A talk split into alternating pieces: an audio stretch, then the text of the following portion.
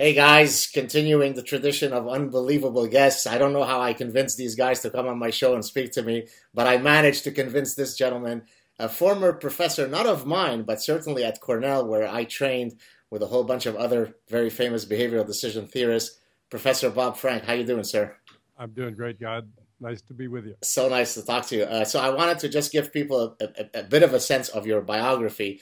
It'll take a couple of hours to go through the whole thing, so we'll we'll, we'll condense into about a minute. So you're the Henrietta Johnson Louis Professor of Management and Professor of Economics at the John uh, Johnson Graduate School of Management at Cornell. Uh, some of your books include, uh, I'm not going to list some of your textbooks, but some of your popular books The Economic Naturalist, Passions Within Reasons, The Winner Take All Society, fantastic book. Fantastic book. The, Dar- the Darwin Economy, something that we could talk about given my own evolutionary bent. Luxury Fever, What Price the Moral High Ground, Falling Behind, Choosing the Right Pond, and the book that was just released, your latest book, Success and Luck, Good Fortune, and the Myth of Meritocracy. Wow, you've been busy. so I thought we'd start with your uh, latest book, and then we will sort of head off into other areas. Maybe you could begin by telling us what is the central premise of your latest book? Uh, as you said, Gad, the title is Success and Luck, and it's about the relationship between those two concepts. And one of the themes is that successful people uh, tend to grossly underestimate the role of chance events in their life trajectories. I think we all tend to do that, but uh, it's, it's important for policy purposes, especially that successful people are even more prone than others to do that. And uh, it's it's not, I don't think, because they're mean spirited or, or trying to lay claim to more money than they're entitled to. I think you know we all uh, use the material at hand when we try to construct our life stories. And the the markets that people compete in now, the ones that dole out the biggest prizes, are incredibly competitive. There are often just a handful of slots at the top. That means people battle ferociously to occupy those slots. The the people who prevail in those markets are, really are almost always smart. They're hardworking and talented in various ways. So when they look back after they've made it to the top, they think, well, all right, why am I successful? And they think of all the people who were good that they vanquished along the way. They think of how hard it was to, to go through the long days that they went through. They know they're smart. They've been getting feedback to that effect for years and years. And so those are the available building blocks in memory that you use to build your stories. And so naturally they dominate the narratives. Uh, you know, a career consists of thousands of little steps. You know, if in, any one of those steps had been different, all the steps after that would have been different in at least some small way. So if, if a random event earlier in your career happens, and that changes your trajectory a little bit. The, the changes accumulate over time. The final outcome is just going to almost always be dramatically different from what would have happened, except for that little event. So, so those those t- things tend to get short shrift when we build our stories. So, I did it myself. Uh, I'm the sole author of my fate. That t- tends to be the prevalent people think of their lives.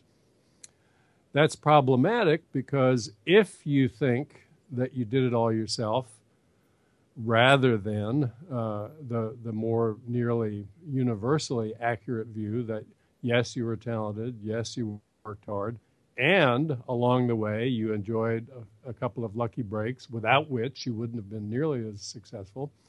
Your attitude toward paying forward for the next group that comes along ends up being very different the people who think they did it all on their own are determined to hold on to every nickel. I mean, we we know this from experiments in the laboratory when people get feedback that makes they think they did it on their own. They they claim a much bigger share of any surplus that's available to share, and so so over time, people have been much less generous paying forward for the next generation that comes along. We're not investing in infrastructure to the extent we used to. Public schools get much less support than they used to if you're poor now, if you're a smart kid born to a poor family, you're much less grad- likely to graduate from college than if you're a dumb kid who was born in a rich family. Uh, nobody sees that figure and says, yeah, that's the way society ought to be. That's a troubling thing. Now, okay, so that's all good. Let me play devil's advocate, but hopefully in a in a more gentle manner than apparently some of the blowback you've received from some of the folks. I read some of the stories of how people didn't respond very well when you were writing some columns about this idea, right? Uh, so I actually, as I was uh, going through your material, I thought of an example, and then I noticed that at the start of your book, you have a quote from Huxley that the bastard already captured what I wanted to say, which basically is um, women have, so I'm going to put it in slightly different terms. Uh, so women have roughly 400 ova from menarche, from the onset of the menses to menopause, and a single ejaculation of a man has roughly 250 million spermatozoa. So we could we could unfold luck all the way back to that fateful moment when you, your parents played the Barry White music, got in the mood, and that one particular spermatozoa if that hadn't happened, that so I mean, so what I'm basically saying, I mean, life is nothing but a set of path dependent stochastic events leading up to the current event that we're at, right? Uh, so that's absolutely correct. Uh, so then, so then, I think what you're saying is that let's just be mindful of that fact because by being mindful of that fact, maybe it will augment our proclivity to be altruistic to others, right? So, so it's not as though you're saying, uh, look, I'm taking away from all of the earned merit that people have contributed to their lives. You're simply saying by simply being mindful, mm-hmm. I'll be more generous. I mean, is that is that a fair assessment? Yeah, we we know uh, that if you prompt people to think about ways in which they've been fortunate that has a profound effect on their mood, uh, on the emotions they're experiencing at the moment. It makes them happier. That's been shown. Uh, if they feel they've been fortunate, that makes them happy. Uh, if if they experience the emotion of gratitude, that makes them much more willing to incur costs for the common good. Uh, it makes them much more attractive to other people. It's it's kind of at odds with what we teach our students in economics. You've got only so much to spend. If you spend it here, you can't spend it there, and so on. If you if you feel grateful, that seems to open doors and create uh, new surplus for you without using anything up. So, if if you were a successful person, I think you would have every reason, if you read the literature, to want to feel grateful for whatever lucky breaks you might have enjoyed along the way. So before I get into some of the uh, the traits that might differentiate between people's proclivities in terms of some of the things that we talk about. I think you talk about sort of political partisanship, whether you're Republican or conservative and liberal. I can maybe propose some other possibilities. I wanted to share one of my own, or of course, we can all generate. You you shared two uh, morbid instances where you almost uh, died uh, and hence you use that as a manifestation of how luck can turn one way or the other. Let me use a slightly happier version, and I think it might be the first time that I share this publicly. So here we go. So uh, this this is this is in reference to how I met my uh, at the time future future wife, my current wife. Uh, so I was I headed off to the uh, gym to to exercise, and a gentleman sort of walked up to me, and as I was exercising, he just yells out, you know, "Hey, professor." And I say hi. Another guy who was within earshot, whom I had never met, approaches me and says, Oh, you're a professor of what? So he engages me. I tell him what I'm a professor in, and then it turns out that he is the owner of a company uh, that has a desire to have some ex- in house executive education. He invites me to teach a bunch of modules on advertising, psychology of decision making, and so on. And in that audience was a very young uh, human resources uh, woman who eventually became my wife. Well, if that guy hadn't said, hey, professor, and it hadn't been heard by this other guy, then we wouldn't have the two lovely children that we currently have, right? So, yeah. each one of whom was extraordinarily unlikely, even though you did meet and marry your current wife. exactly. But so now going back to uh, now, you focus, uh, or at least in part, you talk about sort of the the divide along this issue between conservatives and liberals. So, first, why did you focus on this particular one? And then, can we discuss maybe some other traits that might differentiate how people respond to this effect? Sure. Uh, I don't know if you remember the 2012 uh, presidential and Senate campaigns. There were two speeches that were noteworthy for the reactions they produced. One was by President Obama. It came to be known as his "You didn't build that" speech. Uh, he, I do remember. Yeah, he was in Virginia. It was July of 2012. Uh, he he told his listeners that uh, if you're successful, uh, you probably had a, a, a, few lucky breaks along the way. You had a great teacher. Uh, somebody built this amazing American set of institutions that enabled you to succeed once you got your start. Uh, and the point of the, the message, of course, was that uh, these uh, breaks that you enjoyed, many of them were expensive to create. If you were born in South Sudan, you don't have these breaks.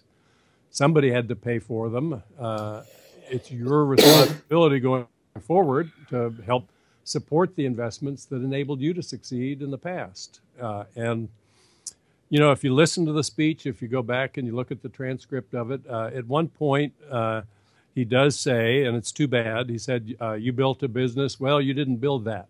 Uh, and that, if you look at the context surrounding that particular sentence, it's clear he didn't mean you didn't build that. He he meant you didn't build it all by yourself. Right.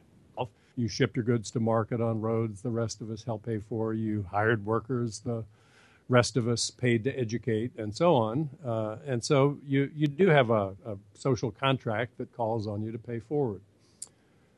Completely uncontroversial to, to the ears of most people, but uh, that speech, the excerpts from it, they were quoted out of context, went viral. There were millions of angry comments on the internet uh, it was mostly right wing websites that were reacting in anger. Uh, and the, the people who had started businesses or the people who knew others who had done so thought that the president was telling them that they didn't deserve to succeed, that they, they didn't really merit the lofty positions that they'd attained. He was saying no such thing, but that was the reaction. And I think the, the reluctance to pay taxes has been way more pronounced on the, the right than on the left. It's not it's not no, you know nobody likes paying taxes, but I think most people uh, regard this statement we hear taxation is theft. What a what an odd notion. What do they think we should have voluntary taxation? Yeah, then nobody would pay taxes. Then we wouldn't have a government. Then we'd be invaded by another country that had a government and an army that w- was financed by their taxes, and we'd pay taxes to them. So, you know, there's no issue of whether there are taxes. The only interesting questions are what do we tax? Whom do we tax? How high should the tax be? All, all those questions we should debate. But what we hear instead is uh, they're trying to take my money. Uh, there's no presumption that money you earn in pre-tax terms is yours to keep. That's not, not true in any country. Uh, and so there is a political asymmetry. There are many conservatives who understand the need to pay taxes. There are many liberals who are determined not to pay any and who cheat on their taxes and so on. So it's not a it's not a neat divide, but there is a, a tendency to divide in those terms. And I, I was know, gonna, I'm sorry, go ahead we'll have a we'll have a better country if we all just sort of step back and recognize, recognize maturely that if we pay taxes and support a vibrant public sphere, there'll be better opportunities for our kids and for everyone else. Right. I guess maybe in a bit we can come back to uh, this tax issue because I can share my personal experience in Quebec as someone who probably pays a lot more taxes than probably anybody in the United States. And so we could discuss what might constitute the morally sweet spot of how much of my money should be going to the grand sort of coffer. But in any case, before and I, of course, and that will lead us to a discussion of your progressive consumption tax, which we can talk about. But let's hold off on that for a second. Uh, I, I, I, I must admit that I didn't yet get through your whole book, so I hope that I'm not going to mention something that you'd sort of discuss later in the book. But uh, I don't think you mentioned a personality trait that I think would help clarify clearly how people navigate through this sort of attribution of internal versus so just locus of control seems to me and i remember i think the first time that i probably heard of that uh, uh, individual difference was in dennis regan's course at, at cornell uh, so the idea is for some of our viewers who may not be familiar with this notion, uh, people who have internal locus of control attribute things internally. I did well on the exam because I'm a smart guy and I studied hard. Uh, people who uh, uh, attribute things externally well, it was God's will. He didn't want me to succeed. There's some sort of grand fatalistic reason. Now, most healthy people have the following attribution style. They attribute things, successes internally, failures externally. And the only group that doesn't do that are depressives, clinically depressed people. Uh, and I remember this from Dennis Regan's course. So, are we saying that liberals are depressives, Professor Frank? the the paper had a great subtitle that showed that originally sadder but wiser. right, exactly, exactly. Uh, no, it's an interesting set of seemingly contradictory beliefs that you have to embrace somehow. One one is that if you're going to be successful, it really isn't adaptive for you to think that luck's a major factor in what happens out there. You want to think I'm the captain of my fate. Uh, if if I'm going to succeed, it's 100% up to me. If you had a choice to inculcate that message into your children's head or to tell them look the world's a lottery you know go out you know anything could happen hope for the best. Which would be better? The first message wins hands down. If you want to have a, a, a, decent society to live in uh, you you have to recognize that no one is really the captain of his own fate. I mean there are so many things that affect how people do in life. It's true. I'm I'm the first to acknowledge that people who succeed big in life are almost always talented and hardworking. You know, we can find exceptions even to that. You know, you have the lip syncing boy bands. There are some people in finance who've succeeded who who maybe aren't talented or, or hardworking, but but basically they're all good. The the thing people don't recognize is that they're millions of others who are just as talented or almost as talented, maybe even more talented, work just as hard, maybe even harder. They didn't succeed on any grand scale. And the difference is just a random event here and there in many cases. You know, Bryan Cranston, I don't know how, how big Breaking Bad got to be in Canada. Yeah, well, I, I watched it late and then I did the whole, you know, uh, mass viewing. Binge, binge, binge, watch. binge watching. Thank you. Yes. Yeah, it, it was uh, just I had an argument with my editor because I included reference to it in the book. I wanted to call it the greatest TV series of all time. No, he wouldn't have that. So it's now in the book, perhaps the greatest TV series of all time. Anyway, it was a really good TV series. And Vince Gilligan wanted to cast Bryan Cranston as Walter White, the, the ailing high school chemistry teacher right. who, who turns into a meth kingpin in order to try and leave some money behind for his family after he's dead. Great performance. Four Emmys in the show's five seasons. He's now the most successful actor in his age group. Everybody wants to hire him for their films. Before you go on, let me interject. Have you heard? Now, I don't know if this is an urban legend. Apparently, uh, Sir Anthony Hopkins wrote him a fan letter. Have you heard about this? Yes, yes, I did. So is, has that been validated, or is it a yeah? BS? No, that well, I've read the same thing you've read. I don't, I don't know if it's that must be incredible, right? I've been receiving a yeah, letter like I mean, that. we're wow. talking about serious acting. Yeah, chops. wow, wow. But look, uh, he he had had no major dramatic role when Gilligan proposed casting him. Uh, I had never heard of him at the time. He friends tell me he was the dad in Malcolm in the Middle, right. sitcom. Uh, I never saw that. They say he was pretty good in that role, but it was a, a a weak comedic role, apparently. And the studio bosses just didn't want to cast somebody without a track record in an expensive production like this for the leading dramatic role. And so they offered the part of Walter White to John Cusack. Oh, right. Very high profile actor himself. He turned it down for what reasons, I don't know. They offered it to Matthew Broderick. He said no. Finally, Gilligan goes back to the producers. He said, Look at this clip. It's a clip from the X Files episode, some episode 20 years ago. This is our guy. And they finally relent, and the rest is history. He's a superstar. But he was in his mid 50s then.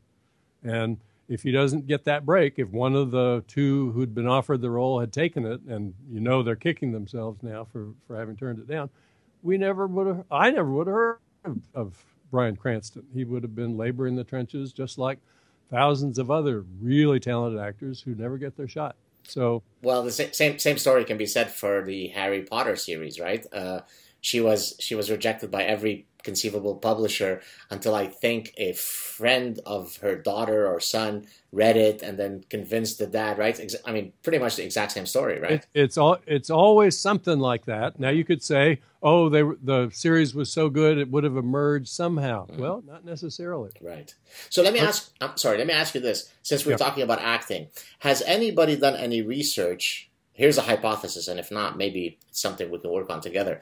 Uh, if you look across professions, I would expect that the luck factor, let's call it lambda, whatever that measure is, and if we can measure it somehow, would vary across professions. So that something like acting would have a higher lambda than something like neurosurgery. So that if we looked at the whole landscape of professions, we would be able to say that this luck factor actually has much greater weight in professions ABC than in DEF. Has that been done? And is that something? Uh, it's too late for you and me to do it because there's a great book. It's oh. The Success Equation, and it's by Michael Mauboussin. Okay. And that's exactly his project. He, ah. he you know, you need a lot of data to tell whether it's uh, luck or skill. And uh, different sports, apparently, skill matters vastly more than in others.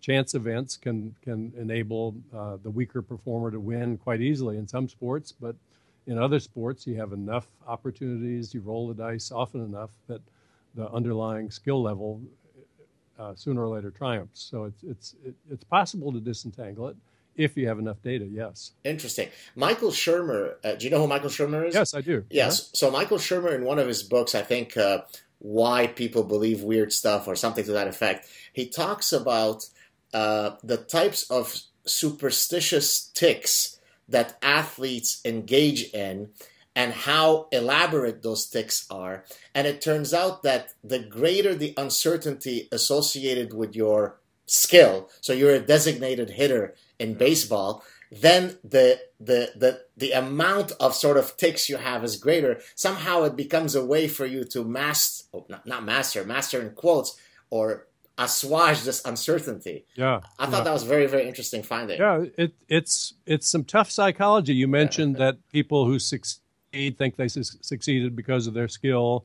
People who fail say, uh, "I was just unlucky."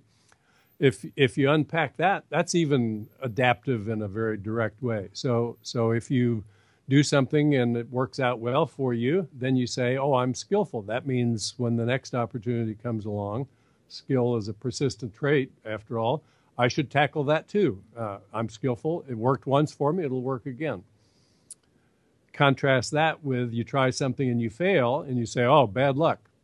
The next opportunity comes along bad luck is not a persistent trait. Uh, I was lucky the last time, but here's another opportunity. I should try that. Right. I won't be unlucky forever. I'll keep on trying. So, so these beliefs that people have very uh, strong allegiance to, they're they're they're demonstrably false when you put them up against objective data, and yet if you believe them, you might do better than somebody who doesn't believe them. I mean, it's very easy. Let's just suppose hypothetically that religion is false, that there is is no uh, supernatural force out there. Uh, does it follow that somebody who believes there's a supernatural force out there will do worse than somebody who believes the truth?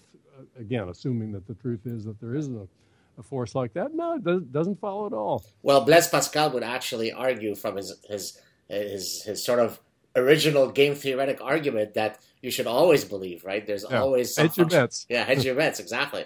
Uh, so let's let's let's drill down a bit on the liberal versus conservative divide and re- rename it Democrat versus Republican because I wanted to get your take on this. So I I've uh, in several forums, I've discussed a study that was published in 2005 by Cardiff and Klein, and there have been other studies that have done roughly the same thing, where they look at political affiliation of academics. Mm-hmm. Uh, and so in their case, uh, but I'm sure it replicates roughly the same across different studies, across disciplines, it's five to one Democrats, right?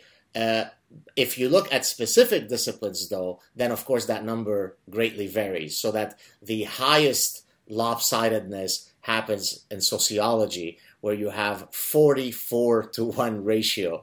Uh, and here I have a great quote from an economist that I'd like to read, which I think you probably know. I love it. Uh, here it goes. Hold on. So then, let's see if you, you can guess who this was. The next time some academics tell you how important diversity is, ask how many Republicans there are in their sociology department. do, you know, do you know what that is? I, I, can imagine John Haidt, the psychologist, saying that, but no, I don't know. Who uh, he, he, he, actually he, he's going to be hopefully soon on my show, but no, it's not John Haidt. It's uh, Thomas Sowell, the uh-huh. the economist. Yeah. Uh, now, so now linking it to your academic reality, economics turns out to actually be not even, I think it was 2.8 to 1, much closer to business, to engineering, to some of the natural sciences. So, how do you is do you have any sort of working theories as to why fields like sociology would be so lopsided, whereas say economics, it's starting to tend towards being more even?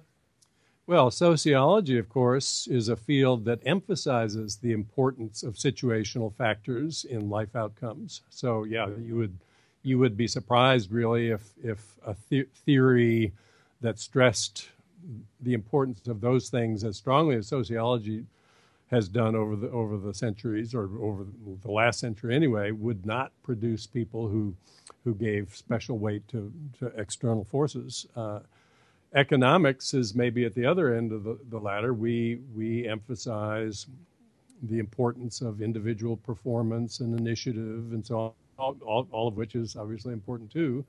But uh, situational factors we tend to downplay. So, do you think that the, the causal mechanism is is so it's not that the training in economics leads you to that particular outlook. It's that there's a self-selection bias that people who come into the game with that bent would, would prefer to go in one discipline more than another. Nothing I just said would help you answer that question. Yeah. Uh, I mean, you, you, you don't know which it would be. In fact, uh, Tom Gilovich and Dennis Regan and I tried to unpack that when it. That was my next question, but go ahead. we we we know that economists teach people that self interest is, if not the only human motive, it's by far the most important human motive. And in the models, it's the only human motive, in, in many of them anyway. And so the question is does that kind of theoretical orientation influence how selfish people actually are in their own lives? And uh, in experiments, we found that uh, economics majors were much more likely to defect in prisoners' dilemmas than students who were majoring in other subjects. Was that selection or a training effect? We had two weak attempts to answer that question. One was we looked at the, the students in an introductory economics course in September when the course was just starting uh, somebody's uh, gotten billed for only nine computers. He ordered 10. Uh, does he report the billing error to the, the company that he bought the computers from? And then does a stranger report the billing error? Very, excuse me, variations on that theme. Then again in November, excuse me, in December, the last week of the term, we asked them the same question. We, we had their mother's maiden name on the questionnaire both times so we could match up their responses. The economics students got much more cynical between September and December. They, they thought it was much more likely that people would cheat when they had a chance to without any likelihood of punishment than they had when they first encountered that question. We did the same pair of questions in an introductory astronomy course, and we found that uh, for three out of the four questions, people actually got less cynical between September and December. So there was some weak evidence of a of a training effect, uh, but selection that's probably part of it too. Have you ever thought about sort of extending the time period of learning? So rather than be a semester, start off with an undergrad and wait till he finishes his PhD. Then you'll have a psychopath on your hand. Well, well we did do we did do a weaker version of that. We, okay compared the defection rate in prisoners' dilemmas of economics majors who were either freshmen or sophomores. Ah, okay. And it was lower right. than the defection rate of, of, juniors and seniors, upperclassmen. Actually, it wasn't lower, it was about the same, but that was in contrast to majors in other fields where the older students were much, much nicer when they were juniors and, and seniors than they have been as, as freshmen and sophomores. So there's a, a humanizing trend that we see in other fields. We didn't see that in among economics. Right. Interesting. Uh, so my next question, uh, I think you sort of touched on it in one of your talks. I think you were talking about the Darwin economy, and you talked about how uh, sort of the history of development of uh, economic theory and how originally it was quite steeped in biology, which we'll come to in a second after, and then later it became very mathematical. Now, I have a theory which I I, I don't think I'm probably the first to mention this uh, about why this has happened. It's somewhat of a psychoanalytic theory, and you tell me if I am uh, totally off base or not. So and, and I can link it also to similar trends within the behavioral sciences. Actually, let me start with the behavioral sciences and then I'll go back to economics. So, so I've argued in several of my works and several of my books that uh, one of the things that happens, say, in consumer consumer behavior, you know, my field, and in behavioral sciences in general, is that we train people to be very, very good at doing science. So they become great methodologists. And there's a term from Robert Sternberg, who used to be the former uh, uh, president of the American Psychological Association. He talks about methodological fixation. You become fixated with doing good science. The ultimate problem you work on is utter bullshit. Nobody cares about it. But my goodness, am I rigorous? I controlled for this. I did an ANCOVA. I did a multivariate. I did this. But it's all bullshit, but it's good bullshit. Okay. Uh, now, we can argue that economists do a similar thing. And the reason I think they do this, and here's where the psychoanalytic part comes in, is because ultimately they are insecure about their position in the pantheon, you know, of, of sciences, right? So I want to demonstrate that I am an equal participant. So I'm I'm no lesser than the physicist or the math guy, and therefore I'm going to be a top methodologist, whether it be through my math or through my experiments. I mm-hmm. do good rigorous science. Is there any validity to what I'm saying? Oh, I'm I'm sure there is. Yeah, they, people often talk about physics envy, right? Economics, and what's clear is that if you're one of a pair of candidates competing for a job, it's very much in your interest to be seen as the more rigorous of the two, and more rigorous has come to mean more mathematically formal, uh, and if if you accept that that's true, then the inevitable consequence of that is that there will be an arms race to become more mathematically formal than your rivals for the, the jobs you're looking for. And it's a small step from there to where the field ended up, uh, which is it's a field characterized by what Dick Thaler calls excessive formalism. Uh, he, he, he describes the excessive formalism section in papers. You know, it's obligatory I once sent a paper to the American Economic Review. It had the idea explained in 12 pages, uh, and then an appendix for those who were interested in seeing how it would work out formally. The referee wrote back, the editor enclosed a referee's report, tell him to scrap the chit chat and publish the appendix, which, of course, I had to do. You couldn't turn down a chance to publish a paper in the leading journal, at least at my age then, I couldn't. Uh, it, but it's nobody wants to take those papers home and read them at, at night. They're they're a chore to read. They, you have to master a lot of gratuitous notation, and we would do much better if we were just keeping our eye on the ball and wondering what's important. Uh, you, you've got this insight yourself, obviously. But uh, we've seen some progress toward that lately. You, you think know, so? Yeah. Yeah, I, I, think it's not as bad as it was 15 years ago. No, I'm I'm able to to get attention for pieces I write now that I think would not have received attention 15 or 20 years ago. So, well, some, the, some, some, slow improvement. There, there, I mean, to, to couch it in the language of evolutionary theory, this sort of increased uh, sophistication of the methodology is a form of runaway selection, right? Yeah, yeah. That, it's, like, that, it's like the antlers. Exactly right. See, see, everything boils down to evolution. As I originally learned in Dennis Regan's course. In case you don't know the story, but I think some of my viewers already know it. Uh, and speaking about luck, uh, my original awakening to evolutionary psychology was in a first semester doctoral course that I was taking with Dennis Regan, fall 1990. my uh, doctoral supervisor, Jay Russo, had suggested that I take his course. And roughly halfway through the semester, he assigned a book called Homicide by Daly and Wilson, two of the oh. pioneers of evolutionary psychology. And uh, as someone who wanted to study consumer behavior, I, I realized the the elegance, the explanatory elegance and the parsimony of evolutionary psychology. And right there, I knew that I would, I knew what my path would be. I would mm-hmm. infuse, mm-hmm. I would Darwinize consumer behavior. And now, of course, the reality is that from a careerist perspective, that was profoundly risky in that I very much am not the regular guy who does the what the market expects of me. Now, on the one hand, I regret that because had I been a bit more strategic and careerist, uh, maybe some of the gatekeepers would have at least sort of ticked some of those boxes. Okay. But on the other hand, I wouldn't have been who I am had I not done exactly what my, the random combination of my genes yeah. dictated that I do. Right? You you you you don't have all that many good choices. You know, you can you can play the game and be mediocre at that, or you can do what you love to do, and probably you won't succeed at that either. But there's a chance you will. And right. if you do, how much more wonderful is that if you succeed at something you love to do? There you so, go. All gatekeepers, listen to Bob Frank. so let I'm sorry, go ahead. Were you going to say something? Or? I, I was going to say the the Darwinian perspective just offers an enormous advantage over what I'll call the naive Adam Smith's disciples perspective. They say, individuals know best what their interests are. If you just turn them loose in unfettered markets, we'll get the best of all possible worlds.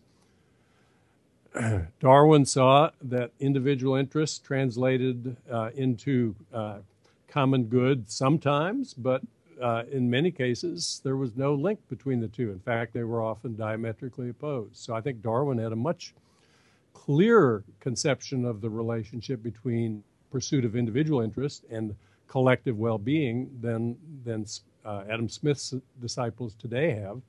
And you know the the runaway arms races that produce the big antlers of the elk. That's an example where, if you're an individual elk and you don't have big antlers, you're a loser. Right. But if all elk have big antlers, then still uh, only a few get to mate with with uh, the the females that they're all pursuing. Uh, the ones with the biggest antlers get get that privilege, but the rest uh, do poorly, even exactly as would happen if they all, all had antlers half as big. But the, the downside is that when they have the big antlers, they're way more vulnerable to being eaten and killed by wolves. They, they don't maneuver very effectively when they're in wooded areas. And so, you know, there's just no presumption that the thing that helps you as an individual is necessarily a good thing for all of us. Right which of course that's one of the tensions that guys like, and I think you, you know who he is, that David Sloan Wilson talks about when he's talking about uh, selection at the individual level or at the gene level versus at the group levels, yeah, which is those, now. Go ahead. Those those levels of selection are in complete tension. Right. Exactly. Now, why do you think? I mean, there are some evolutionary principles that have been infused within economics for a long time, but typically they are in the context of modeling and you know game theory and population dynamics and this type of stuff. But an evolutionary psychological perspective, where you're looking at an individual agent and looking at the evolutionary forces that would have led to him or her making the, the types of economic decisions they make, is still not something that is very common in economic theory. Why do you think there's been that reticence? Because ultimately, it seems ludicrous to study anything involving biological agents without recognizing that they are biological beings. Right. Right. It, it is puzzling. Uh, I, I know that uh, I've talked to Danny Kahneman about this actually, yes. and and uh, I asked him several times what he thought about uh, the evolutionary origins of various patterns of decision making. That and he he just uh, was not interested in that question at all. Uh, he he may have thought it wasn't necessary to ask why people had tendencies that they had, or or that maybe, uh, which was true certainly when he he and Tversky were starting to get recognition for their work. Uh, Darwinian uh, models were in bad odor in the social and and the sciences and the humanities. You were you were thought to be a a, a, a Nazi. Yeah, a Nazi, basically, uh, uh, which is a, a, really odd perception, but not a completely mysterious one if you look at the history. Uh, and so, you know, there may have been a strategic calculation too, but I think uh, what what we've learned in the last few decades is that you you really do need to ask where did this motivation come from if you're going to have any sense of, of what's what's uh, really driving behavior. So so for me, my focus all along has been on, on the role of rank uh, in in human behavior. Uh, it's it's true in every animal species I know about that the the biggest predictor of the likelihood that you'll project your stuff into the next round is where you rank in the group you're competing against uh, of your own species. Uh, if you're low ranked, you're more likely to starve during a famine. You're less likely to mate successfully. There's just uh, no important outcome that seems divorced from where you rank in the group. It's not the only thing that matters, but it matters enormously. And so uh, if you don't have models of behavior that have rank as a central concern in what people seem to care about, you're just going to miss a whole lot of what's going on out there. Well, I think the problem is, and you know, it, it, obviously, who am I to critique uh, Danny Kahneman? But let's take a shot at it. Uh, there is a confusion between proximate and ultimate causes. And it's something that I've talked about often. And for 20 years, I've been hammering this point to my marketing colleagues. And some of them are starting to uh, hopefully understand it. They truly believe that if you come at them from an ultimate perspective, and let me just I know that you might be familiar with these terms, but for some of our viewers, they may not be. Proximate explanations explain how and the what of something. That's where much of science operates. The ultimate explanation is the Darwinian why. Why would it be of that form? Mm-hmm. And to understand any phenomenon, you really need both levels. They're complementary to each other. One does not negate the other. I think the problem comes actually from a cognitive bias where people believe that look i've been successful for the past 30 look i won a nobel prize yeah. right? Working at the proximate level. So don't come to me with this bullshit ultimate stuff. I don't need it. Look what i've already achieved. And that's what happens with physicians right? Most physicians are not trained in evolutionary medicine. And certainly we've made a lot of progress in medicine without having to worry about the evolutionary roots of the pancreas right? But i can make a very easy argument as to how there's a whole bunch of phenomena that you could not have uncovered where you're not coming from an evolutionary lens. Do you think that that's the key obstacle?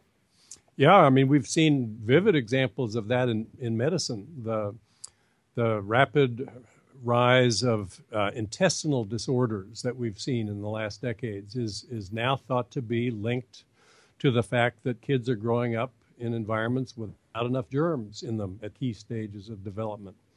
And some of the therapies for these disorders are to induce germs into the intestinal tract and try to stimulate some of the, the immune uh, processes that didn't develop properly during during childhood. And and so yeah, they're they're oh, and, and one of the most stimulating talks I ever heard was uh, about the conflict between the mother and the fetus, this romanticized relationship. Is this Robert Trivers? Uh, Trivers' work was the theoretical uh, uh, basis for the work. Uh, the the man's name was Haig. Oh yeah, sure. Uh, and and he he showed how all of the major maladies and, and complaints and dangers associated with pregnancy are a, a, clear consequence of the arms race between the mother and the fetus for nutrients. The the fetus has chemical signals that it can send to the mother send me more nutrients. Uh, if it didn't have those, then if it were in danger of getting not enough, it would it would uh, be a really bad outcome for the fetus. But the mother obviously knows that the fetus could demand too much, and so she needs some way of controlling those demands. And so the the level of the chemical signals going back and forth is a, several hundred times higher than it would need to be if the only purpose of them were to communicate information back and forth between the mother and the fetus. So it's just it's a pitched battle between the mother and the fetus. And if you don't have that perspective, uh, and that came from Trivers's uh, seminal work showing that the the mother and the fetus share half their genes, not 100% of their genes, exactly. and so the optimal amount of nourishment for the fetus is more than it would be from the point of view of the, of the mother. So, ah, I'm sorry. So you don't just don't understand that that battle unless you have that perspective. And and and actually, the example that I love to give when explaining the difference between proximate and ultimate very much relates to the example that you gave. And uh, the one that I talk about is pregnancy sickness, right? The idea that uh, the, the, the ultimate explanation for pregnancy sickness is that it is a mechanism to try to uh, protect the fetus against the possible ingestion of uh, teratogens, food pathogens that the mother might have ingested, right? Therefore, her, the things that she's attracted to in terms of foods, the things that she is unattracted to in terms of foods, uh, her symptoms of nausea, her throwing up, all of these things happen at exactly the times that you would expect them to happen during organogenesis, which is when the organs are forming. Exactly. And then we know for a fact this is not just some sort of theoretical esoteric argument. We know that the outcome, right, the likelihood, for example, of having a miscarriage or having a healthy baby is correlated to how much pregnancy symptoms uh, sickness symptoms you've you've experienced. The more, the better. So when you go to see your gynecologist and he or she gives you uh, a pill to to reduce those things, from an evolutionary perspective, he's doing the perfectly incorrect thing. So there you go, right? Uh, but the problem is, I think that most people have navigated through their scientific careers very successfully without needing that additional lens. And so it becomes very easy. Paul Meehl talked Paul Meehl once said, I think something to the effect of, uh, academia is ruled by ethological principles, right? Territorial defense. So that's what happens, right? Here, here comes biology boy who might uh, invalidate 30 years of my work. I got to put up some walls to protect myself, right? Right. You know, the, the basic response to germs in the body uh, often is a fever. And the standard medical response to a fever was to try to eliminate the fever. We have drugs that have that effect. We have other, other things that do it. But, but does that help you rid yourself of the germs that led to the fever? That's still a question we're arguing about. But I think in, unless you have an evolutionary perspective, the question might not even occur to you. Uh, right. What's this fever for exactly? Now, have you, you know, you were certainly one of the early folks within an economic tradition to be applying these evolutionary principles. Have you seen progress over the past 20, 25 years in terms of your colleagues in economics accepting these principles, or are we still at the same point of sort of resistance? Oh, no, we're seeing progress. Okay. Definitely, we're seeing progress. Uh, the early interest within economics in evolutionary ideas had, had much more to do with complexity theory and and uh, a, a, lot of sort of macroeconomic mathematical uh, focus. Uh, the idea of what's the individual all about, what what are the forces that shaped motivation. That's that's a relatively more recent thing, but that's that's been growing in in popularity too. No, I'm encouraged by some of the, the changes I've seen just recently. Oh, that's comforting. All right, so two more two more broad sets of questions, and then uh, we'll wrap it up. I wanted to return to your uh, tax uh, issues, uh, and I wanted here to kind of link it to biology and uh, quote E.O. Wilson, whom I think you know uh, who he is, but maybe some of our viewers don't. He's a very famous evolutionary biologist at Harvard, and he said at one point, I hope I don't botch the quote, uh, communism slash socialism, great system, wrong species. right? All right. Uh, it's it's great. It, you know, we are, as you said, a hierarchical species. Now, a very very aggressive tax, and so this is now my segue to the tax mm-hmm. story. Uh, a very very aggressive sort of socialist system constantly tries to create equality of outcomes, right? And so if I look at how teaching loads are allocated at our universities, well, Darwin forbid that there should be some people who are more productive than others and therefore deserve to have less teaching because you should free up their time. No, no, we should always try to create equality. And of course, in our very, very punitive tax system in Quebec, where I'm left with almost no money, I'm supposed to be sort of the success story of society. Uh, yet somehow I don't end up with much money at the end of the year.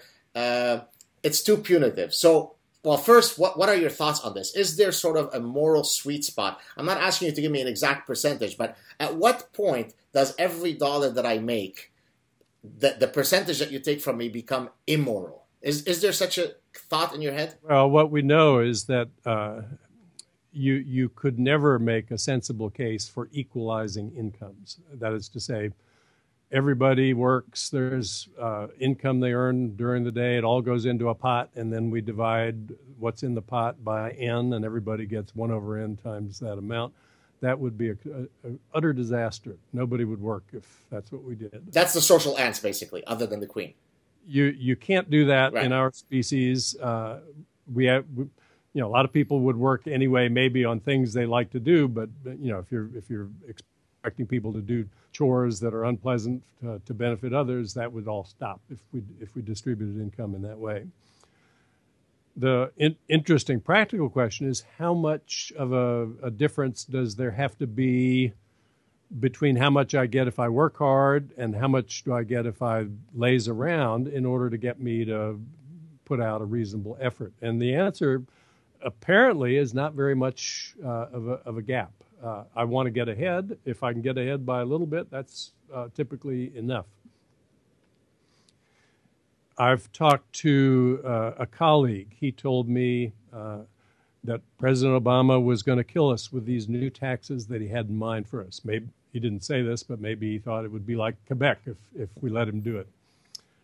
And I said, uh, No, I hadn't heard about these new taxes. Why are you so worried about them? Well, well uh, he was outraged that I hadn't heard about them. I said, the reason I, I haven't been following any reports about that is that it doesn't matter for people like us, you and me, uh, whether those taxes come online or not, because we've already got everything we need. Uh, he has a successful textbook. I have a textbook. In Ithaca, we won't spend all we earn, uh, even if we try. Uh, the question is, will we be able to get what we want? A house with a sweeping view of the lake, uh, a nice slip at the marina, whatever it might be. So, are you worried? I asked him that they're going to raise our taxes so much that we can't get what we need. Oh no, no, he knew that wasn't the problem. Well, what? That they're going to tax us so much we can't get what we want as easily. Yeah, that was exactly his worry. I said, look, what do people like you and me want?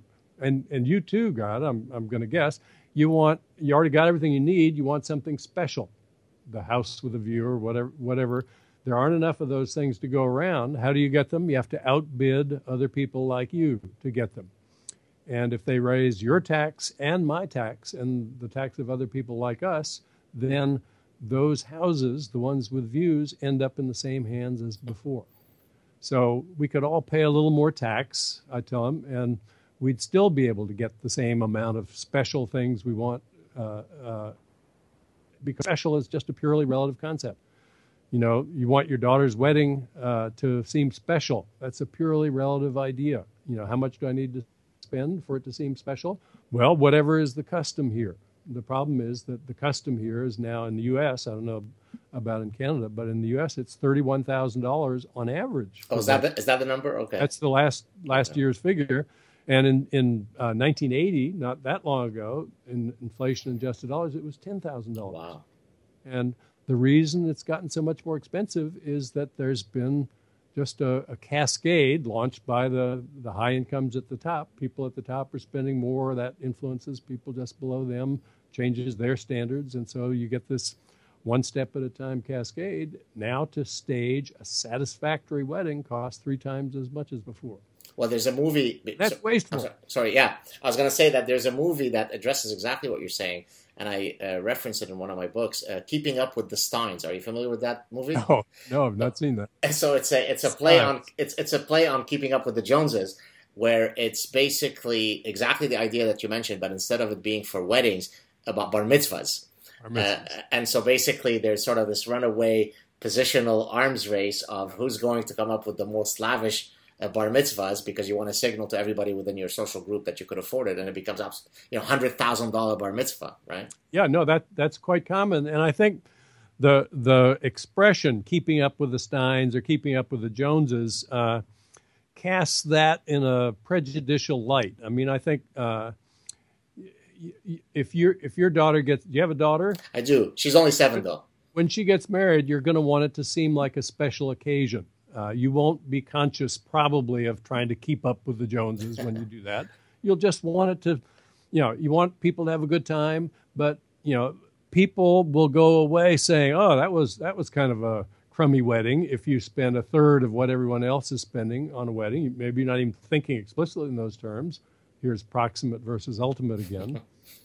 but that's what's driving it. So you're you're you're not a bad person if you if you're influenced by context in your evaluations of the things that you think about buying. I mean, there, my my house in Nepal when I was in the Peace Corps had two rooms, no plumbing, no electricity. It was a great house right. uh, in Nepal. If I lived in that house here, it would be a absolutely unsatisfactory house. Right. Uh, my kids would be ashamed to let their friends see where we lived. But you, you know, if you if you saw the house I live in, you'd think it was an ordinary house, but my friends in Nepal would think I was crazy for needing such a, a fancy house. I, I saw a photo of your house in one of your talks. Uh, I don't remember which one, but you, you showed a photo of it. it. It's still pretty impressive by, by Ithaca standards. anyway, context matters, yes. and and uh, when I think of have I done uh, professionally, I think that's the one thing I feel like I've utterly failed to achieve is to persuade my colleagues, at least a majority of them, that context shapes evaluation in the obvious ways that it does. Because once you admit that it does, then all the standard economic models prescriptions go out the window. And so, so you have a very specific uh, suggestion or recommendation for dealing with some of these positional issues, uh, and that is to get rid of the income tax and instead uh, levy a progressive consumption tax. Maybe you could describe that for us quickly. Yeah, it's actually fairly simple. You you would do your uh, reporting to the tax authorities the same as now. You you document how much income you'd earned. We could simplify that greatly, uh, but we ought to do that no matter what we do. Then you'd report how much you'd saved during the year. Uh, people do that now for retirement accounts that are tax exempt. And the difference between those two numbers, your income minus your savings, that would be how much you'd spent during the year. That amount minus a big standard deduction, let's say $30,000 for a family of four, that's your taxable consumption. Income minus savings minus 30,000. You pay tax on that. If the number's small, the rates are very low. As that number grows, uh, the rates get higher and higher, and uh, eventually they get much, much higher than the top rates on income. But since once you're already spending $4 million a year anyway, if the tax rate were really high on the next dollar, that would be an incentive to spend more uh, cautiously on the next item you were going to spend. And if you and others did that same response, that's the magic of the tax, then the more cautious amount you'd spend on enlarging your mansion or throwing a more expensive party for your, your, your daughter's wedding – would serve just as well as the bigger amounts would have served. Have you had the attention or the ear of any sort of important public policy people to hear this uh, stuff?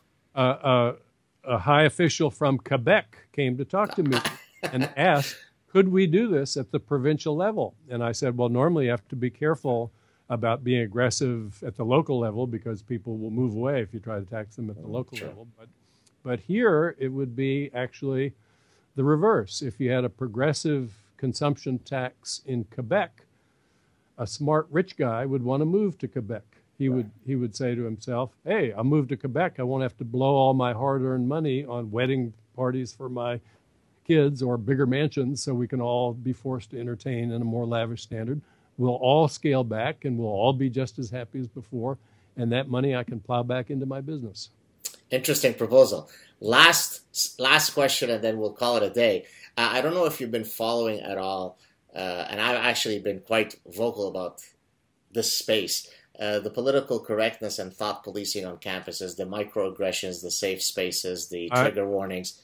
I know you've been the victim of some some of the complaints that have been rattling around in that oh, space. I'm, I'm I'm right in the thick. I'm in the trenches. Uh, but uh, I dare say that they're picking on the wrong guy. When you when you when you've escaped execution in Lebanon, a, a few uh, professional victims on campus is not what's going to scare me. Uh, but what are your thoughts on this? Do you do you have you seen it in your professional experience as a as a growth movement at Cornell? And if so, what are your thoughts? Do you think the pendulum will swing? Any anything that you have to add to yeah. the story? Uh, there, there are a couple of people who've been writing very insightfully about this issue. Uh, one is Jonathan Chait. He, he's uh, you may have may have come across yeah. his work. He's one of the most eloquent spokesmen for the anti-PC uh, movement here, and and um, recently, Barack Obama. Barack Obama yeah. has been a very eloquent spokesman against the idea that we can just prevent people from speaking if what they say might be uncomfortable for us to hear. Uh, that's a very undemocratic impulse. Uh, I'm, I'm very strongly uh, in their camp and, and would love to see progress uh, against that, that point of view continue. Although I'm, I'm not sure we've seen the, the apex of it yet. Right. So, you, so, but have you have have you ever been in a class where you've talked about something and some student came up to you and said, "Oh, you didn't give me a trigger warning" or so on, or you haven't yet experienced it in your daily life? Actually, I I feel like I dodged a bullet along those, those lines. I, I have I, I talk about the the the mating market Uh-oh. in one of my lectures. This is very dangerous, apparently. I said uh, the coin of the realm is your number. Uh, so, you know, we have people care about how how uh, kind you are, how healthy you are, how attractive you are. All these things matter, and so we make an index, and you have a number. And uh, typically, it's an assortative process: the tens pair with the tens, the nines with the nines, and so on. But the point of the lecture is that uh, if that were all that was going on, it wouldn't be a very successful system because uh, if you're a, a 9.8 and you and you pair with a 9.7, that's you might say good enough. You know, I don't don't want to search all my whole life, but then along comes uh, a 9.95. Uh, you're going to leave the 9.8 and and go with a slightly higher number then uh, nobody would be willing to pair off in the first place if they knew that the moment a faster gun came along. So that's why the number doesn't matter once you've paired off. You get uh, to feel intrinsically uh, linked to the person that you've chosen, and you don't care what the number is. Uh, totally benign view of how the process works, vastly more humane than the, the simple assortative mating structure. Uh, someone felt offended by that and went to a dean and complained. Uh, the dean came and talked to me, and I think I was able to pers- persuade the dean that I had meant no harm. On the oh, contrary, uh, uh, it would not play out well if an action were taken against me, uh, but unfortunately, one wasn't. Wow. Well, I'm glad you dodged that bullet, and hopefully, more professors will come out forcefully against this uh, very, very troublesome reflex that many people have, which is they don't want to say anything lest somebody will be offended. It is contrary to the whole ethos of the free exchange of ideas. Are there any projects? I know that you just have your recent book release, so maybe it's not appropriate to ask you about your next project, but are, are there any things that we may not be aware of at this point that you'd like to promote or plug before we uh, turn it in? Well, I'm I'm uh, the the next book I, I write, I don't think will be one that uh, will be on popular bookshelves. It, it's uh, it's really going to be a meditation on why one of my economic heroes is uh, has had so little influence on philosophers, uh, and that would be Ronald Coase, yeah. who taught us how to think clearly about externalities, uh, activities we do that cause harm or benefit indirectly to others all the interesting moral questions uh, are of that form. I want to do something, but it will harm someone else. Is it okay for me to do it? And Coase is by far the clearest thinker on that kind of a question, but most of the philosophers I talk to don't know who he is. Interesting. So, is this related sort of to the deontological versus consequentialist yes, ethics? exactly. Okay. Yeah, right. it, it, it's a it's a consequential focus, right. really. Uh, Coase would say uh, you ought to be allowed to do it if the value to you of doing it is greater than the harm caused to others, because if you didn't allow it, then there would always be a deal you could strike that would make everybody better off uh, than you would be by not allowing.